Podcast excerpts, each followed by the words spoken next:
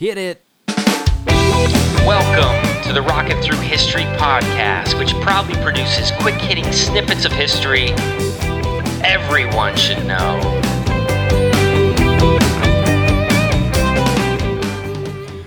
Well, hello there, everybody. This podcast can be a little bit different than the ones I've done before. Usually, the process works a little bit like this I, I take some time, a good amount of time, to write out exactly what I want to say, and then I edit it and I practice it a couple times, and then I press record and I, I basically read a script. Well, today is a little different because now I'm just I just have the microphone in front of me and I'm just speaking what's on my mind. So we'll see how this goes. But uh, all weekend, it's a Sunday night right now, and all weekend I've been thinking about our Veterans Day celebration that we had at school uh, on Friday. And it was organized by Mrs. Aceto, one of the social studies teachers at our school. And uh, we all the students made a wall of heroes. So basically, what happened was each student picked a veteran that they knew and got a picture of them and just described a little bit about that person, what branch of the military they served in, when they served, and things like that. So uh, Mrs. Aceto and her students put all these these posters up on the wall. It looked really great. And then all day on Friday, we had veterans uh, come in to the building and we got to meet with them, and there was a presentation given um, by an Iraq uh, war veteran who was a chaplain. It was a really neat presentation.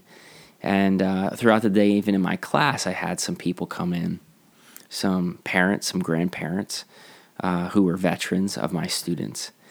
And uh, the whole day was just was wonderful, just wonderful. A great reminder of the sacrifice that people make for our nation. And it was good to hear their voice, hear their stories. And there was one picture that I just haven't been able to uh, get out of my mind all weekend. And it was during a class where we had, oh, I think it was five different veterans come in. Some were parents, like I said, some were grandparents. And each one kind of told their story. And uh, we were all huddled in a hallway, and uh, we skipped the presentation that time because um, we had so many veterans just from our own class, and um, so we just listened, and we listened to one uh, grandfather in particular. Uh, the kids asked him what he did in the in the military, and he said that he always wanted to drive big boats, so he went into the Navy, and he ended up going to the country of Vietnam in the late 60s. And he told us about how he was only there for, I think it was about a year, because uh, one day when his boat was on the river, it got blown up. And they had to pluck him out of the river. And I think it was, uh, I think he had a broken back and he got sent home. And later on, I heard another father of one of my students talking with this man, his grandfather. And the father, who was also a, a, U.S. Navy veteran, was thanking this man for his service and just asking him about his injury and if he still had pain from that injury. And this grandfather talked about how, yeah, he's had pain for 50 years and he was just about to go to a hospital down in Philadelphia to get uh, another back operation and this is all due from the injuries that he had almost 50 years ago. And that was a really powerful thing for me to overhear.